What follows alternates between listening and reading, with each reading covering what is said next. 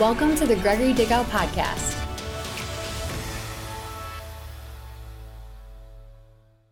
Luke chapter 21, verse 25 and 26. And today I want to talk to you about Jesus, the lifter of your head. Jesus, the lifter of your head. How many know that Jesus is a lifter? He lifts us. He doesn't push us down, He lifts us up. He doesn't pull us, He lifts us. He's the lifter of our head. And I'll get to that verse in a couple of moments, but I want you to see why this is so important because of the world that we're in today and because of what because of the circumstances that we face in our lives every day.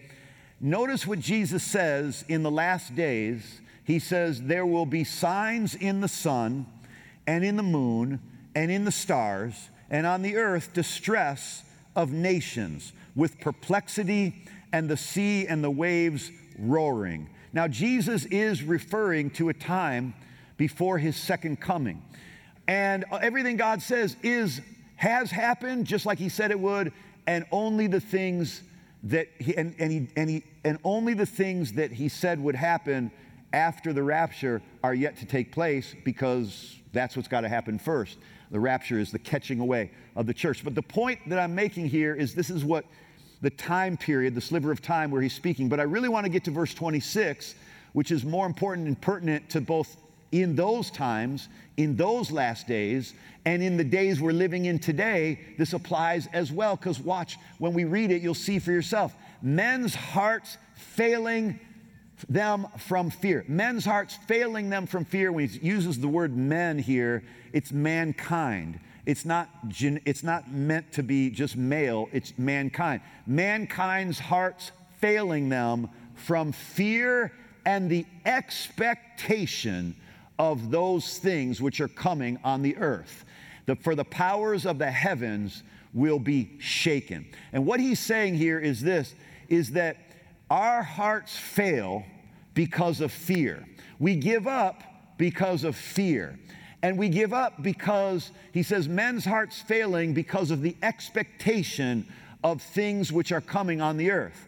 And I want you to be prepared for the things that are coming to you tomorrow. I want you to be prepared for the things that are coming to you next month. I want you to be prepared for the things that are going to come against you next year because there will always be things happening in this world that will produce negative expectation, and we have to fight off negative expectation or the expectation of evil or the expectation of something bad happening. We got to fight that off with the expectation of something good happening in our life. We got to get to the place where we are really expecting good things to happen happen. I'm going to show you exactly how to shift your expectation because this is what Jesus does. Jesus gives us a reason to look expectantly and to be expectant that something good is going to happen in our lives. The Bible says in Psalm 23, our most famous chapter in Psalms, that surely goodness and mercy will follow you all the days of our lives, all the days of your days of our lives, just like, just like the soap opera. Surely goodness and mercy will follow you all the days of your life. Amen. Is today one of those days of your life?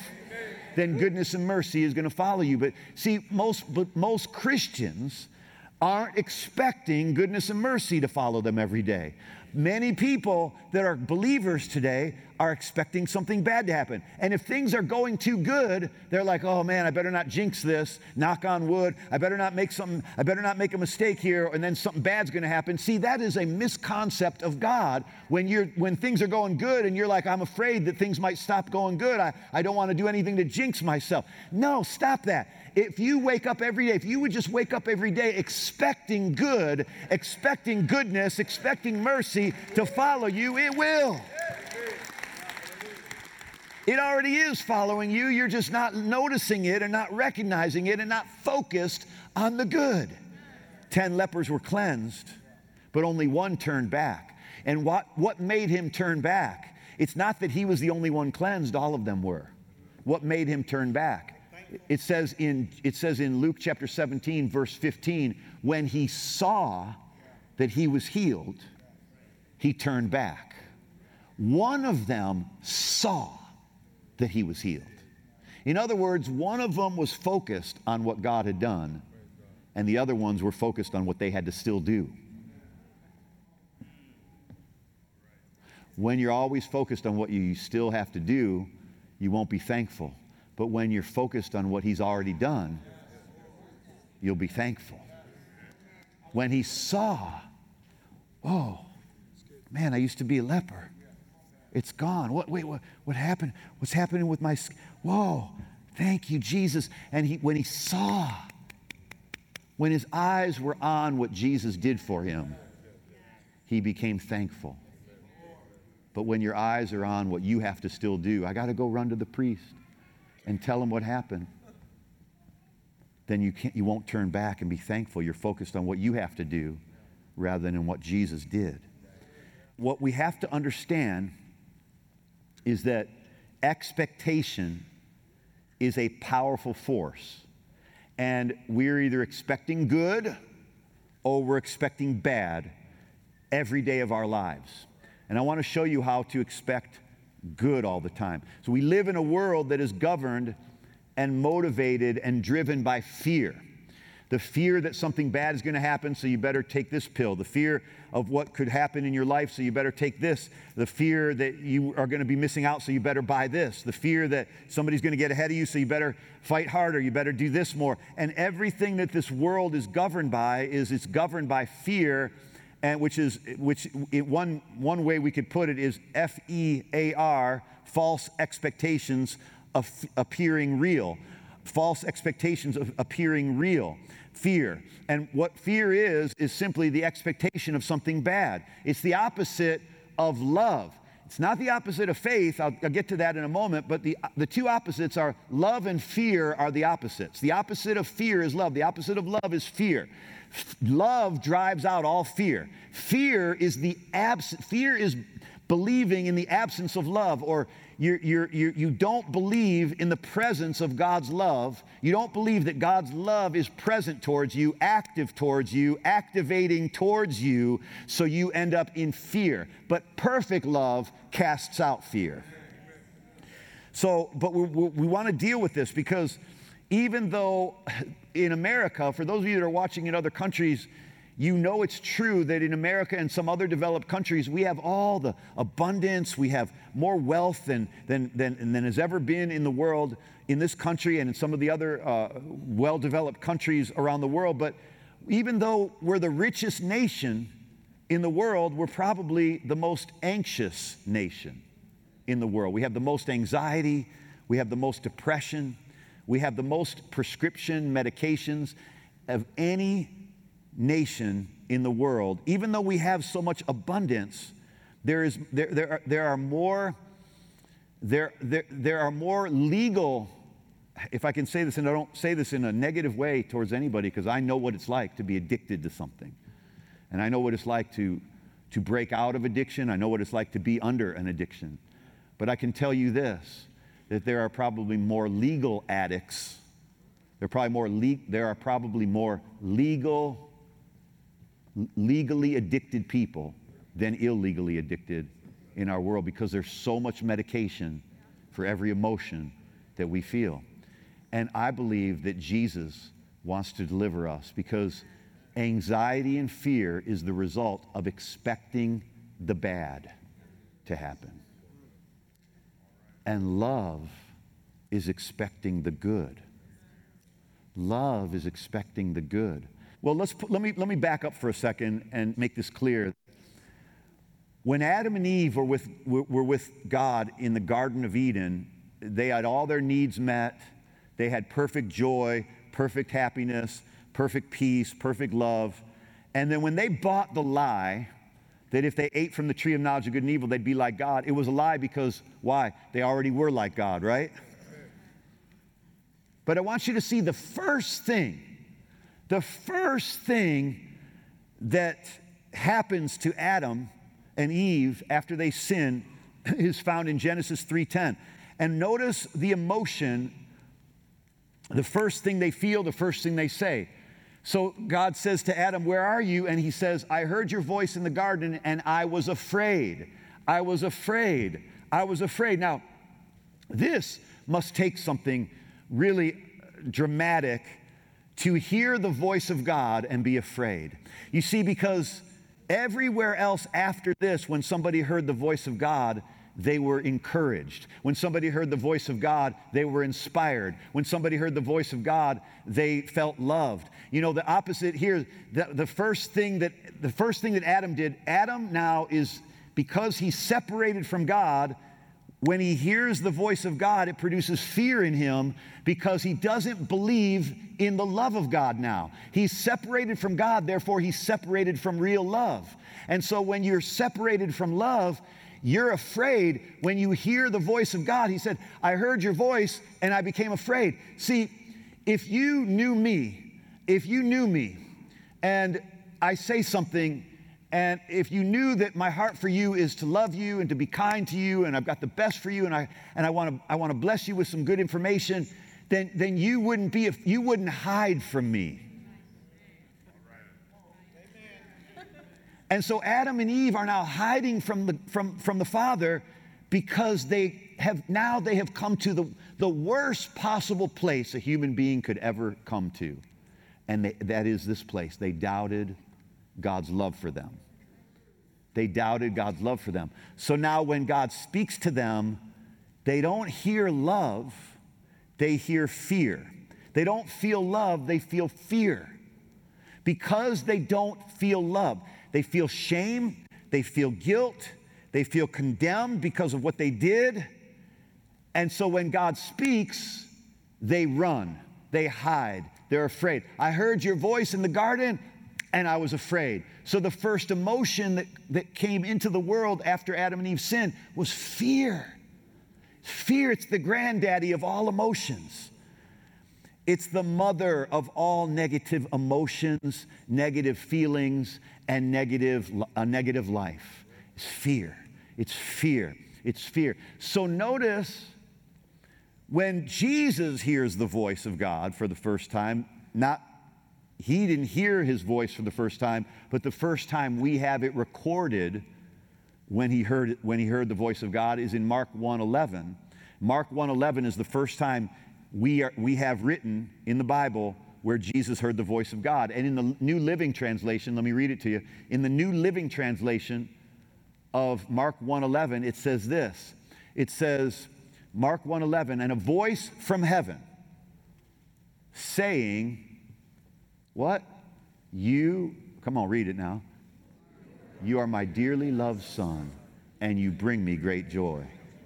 So notice the contrast. Adam is separated from God, and he says, When I heard your voice, I became afraid. Jesus is not separated from God. So when he hears his voice, here's what he hears You are my dearly loved son, and you bring me great joy. One of them responded to the voice of God with fear because they were separated from God, and one of them responded to the voice of God with confidence and trust and assurance because they heard, because Jesus was not separated from God, he heard love. Adam was separated from God, he heard fear. Jesus was not separated from God, he heard love. So, what we need to realize is that when you're born again, you're no longer separated from God. So when God speaks to you, it's only out of love that He's going to tell you anything. It's only out of love that He's going to speak to you. It's only love that He's going to get across to you. It's only love that He wants you to feel. It's only love that He wants you to hear. It's only love that He wants you to experience because, because perfect love casts out fear. And fear is the expectation of bad. So the opposite is love. So love is the expectation of good. So when we read now, when we read John 3:16, we can read it a little differently than maybe just the same old, you know, a guy holding up a sign at a, at a football game, John 3:16. Let's read it a little differently now. Let's read it with understanding the contrast between, between love and fear. God so loved the world, right? For God so loved the world that he what? That he gave his only begotten son that whoever believes in him should not perish but have everlasting life. So notice what love does. Love is accompanied with the greatest gifts of all. Jesus is the greatest gift of all. God so loved the world that he gave. God so loved the world that he gave. God so loved the world that he gave. God so loved the world that he gave. You see, we don't need to be going to God and saying, Give me this, give me that, give me this, give me that. We need to go to God and say, Thank you for your love. Because when you understand God's love, your faith is activated to expect something good. God so it says God so loved the world that he gave his son. his only, at the time, only begotten Son, and whoever believes in him should not perish but have everlasting life. Whoa, what a beautiful, what beautiful news. You can't get any better news than that. So now, because of love, we can now expect something good. And Romans 8:32 continues this thought. So he who did not spare his own son, he who did not spare his own son, what does that equal? Love. What does that equal? Love. It equals love. He did not spare his own son. That's love. That's love. The cross, Jesus dying on the cross, that's love. That's love on the cross. That's, that's the demonstration of love. So that that would set your expectation from this point on, that your expectation would be, whoa, because of his love, he gave me his son. And, and if he didn't spare his own son, but delivered him up for us all, how shall he not with him also freely give us all things? You don't have to beg, borrow, or steal for God to give you all things. It's because of love. Well, if I pray long enough, will God? No. What if I'm holy enough? Will God then give? No. What if I'm what if I what if I fast enough? What if I treat people right enough? What if I see all of those things are good things to do at the right in the right times and the right seasons for the right reasons. But if you do them to get something from God, it is a form of manipulation. And God will not be manipulated. He can't be manipulated. That's witchcraft, to try to manipulate and, and, and, and get a reaction from God. How many know we do that with people? We, we, we manipulate them with our emotions. We want somebody to feel something so that they'll react a certain way towards us. We want, we want them to feel uh, what we're going through so that we'll get their sympathy or we'll get their attention or we'll get, it's, it's manipulation. Just, hey, if you need some attention, just say, you know what, could you give me some attention real quick here? Just come out with it. Don't, ba- don't be passive aggressive with your pouting and emotions and negativity and oh, nobody loved me and nobody cares. You're right. nobody can love that except God. Thank God he loves you. But look, this, this shift in our expectation is what I'm after here today. That if because he loved us, he gave us his son, and if with his son he will not withhold anything, and He'll freely give us all things, then it is the love of God that we should be putting the weight of our faith in. My confidence then today is in the love that God has for me, and that will result in me having the capacity to receive anything I need from God because I know that love gives. Love gives. Love gives. Love gives. Love doesn't sell, love gives. Love doesn't trade, love gives. God gives, and all I got to do is believe that kind of love, and, and then I will expect good things to happen in my life every day, no matter how bad it is, somehow God's going to turn it around. Listen to what I'm about to say. If you're born again, God never leaves you. He will never leave you or forsake you. Can anybody say amen to that? Okay. He, he never leaves you, but we think that his love is far from us, or we think God can't love me after that, or God doesn't love that about me. He loves everything about you. He doesn't love your sin, He doesn't love your mistakes, but He loves you in spite of them. And He loves you no less and no more when you obey or when you disobey. And my, my point is this it's to get to the point where you realize there's no separation between you and God and no separation between you. Jesus bridged you to God. So there is therefore now no separation between you and God, and nothing can separate you from His love. Now, if nothing can separate you from His love, and if love always gives, then there's nothing to be afraid of no matter what your need is, no matter what you're lacking, whatever you need, whatever is missing in your life, if you will believe the love that God has for you, then that will shape your expectation and you will begin to expect good to happen no matter how bad your day is, no matter how bad your life is, no matter how bad your situation is, no matter how bad your circumstance is. And this is where all suffering comes from a belief system. All suffering is built upon a belief system. You, you, you can always uh, trace back why you are suffering to something that you believe. Because there are many people that go through the same things that we go through. There are people that have gone through the same things that I've gone through or worse, but they weren't suffering because they believed God could deliver them from it and they believed God would deliver them from it. You see, the, the, the problem is not the suffering doesn't come from the problem, the suffering comes from what we believe about the problem. So when Shadrach, Meshach, and Abednego are thrown into a fiery furnace, that seems like suffering. But that situation was not, was not cause for them suffering. Why? Because they believed God would deliver them. They said, if you throw us, if you throw us in the fiery furnace, oh great king, if you throw us in there, our God will deliver us. If you don't throw us in there, we're not bowing down to you.